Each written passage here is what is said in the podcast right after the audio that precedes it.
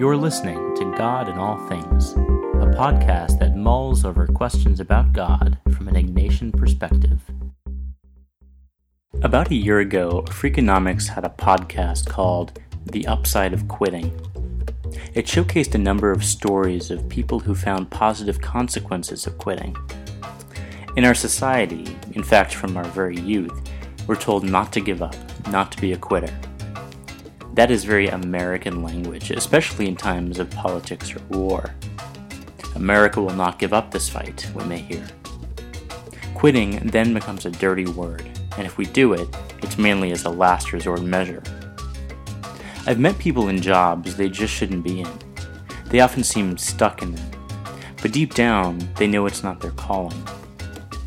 Our vocations are deep within us, and it takes discernment to discover them.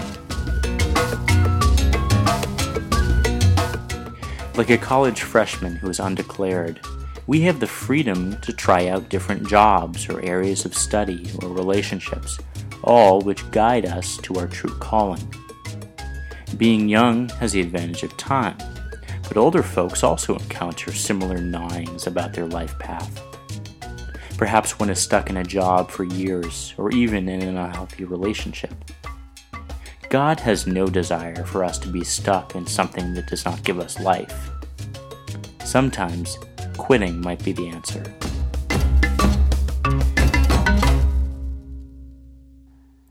Freakonomics puts quitting in terms of investment and the terms of sunk cost and opportunity cost. They say, quote, "Sunk cost is about the past. It's the time or money or sweat equity you've put into a job or relationship or a project, and which makes quitting hard.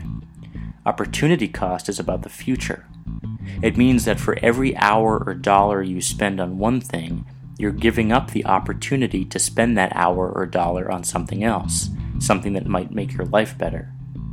If only you weren't so worried about the sunk cost. If only you could quit." Earlier this year, the New York Times alluded to this in an article about the downside of cohabiting before marriage. Couples are together so long, begin living together for practical and financial benefits, start sharing their money and possessions, and then, even if they're really not suited for each other, get married just because it's just too hard to get out of it. They've invested way too much. Sunk cost. That it seems to outweigh the opportunity cost or the effort to get out of it. So what happens? It's not until after marriage that they realize they made a terrible mistake and get divorced. Freakonomics mentions a study that showed baseball players who were drafted into the minor leagues and stuck through it did economically worse than the average ball player. The minors don't pay much, and it turns out that only 10% of minor league players make it to the majors. But everyone hopes to make it there for the big bucks. So they stick it out and find that they just don't get anywhere. But they keep on keeping on because they're stuck. One player mentioned in the Freakonomics podcast who was drafted into the minor leagues decided to quit and pursue a college degree. He said that he couldn't continue doing it when he knew there was, quote, untapped potential to do other things. Yeah! For many, the step they need to take is giving up the pursuit of a goal that is simply unattainable and focus on better life opportunities. In the spiritual life, we acknowledge that God gives us gifts that are meant to be used for our purpose in life. St. Paul says in Romans 12, "So we are to use our different gifts in accordance with the grace that God has given us." We can't use gifts we don't have. Opportunity cost refers to the freedom we need to have in order to follow God's desire for our lives. That desire is our deepest desire. What is God really calling me to be? And is there sunk cost, some time or energy I've wasted, that is holding me back from pursuing that calling? Learning to say no in our everyday lives can have great benefits, even in small, non-vocational situations.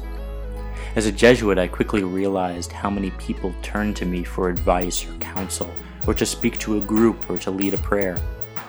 I had to learn to say no at times, otherwise I could get burnt out.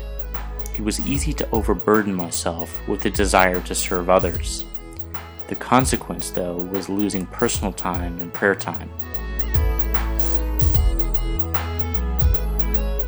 All of us can be overburdened, and sometimes saying no frees up an opportunity for something better or more important in the moment, like rest, or prayer, or study, or time to discern one's vocation. Saying no or quitting might just be what pushes us closer to God, through a better use of our gifts, to a deeper relationship with God, to a newer understanding of ourselves. Perhaps quitting is what will let us focus on something more important. The cost for this, opportunity cost, can be great risk or fear or uncertainty, but sometimes it's worth it. For more, visit godinallthings.com.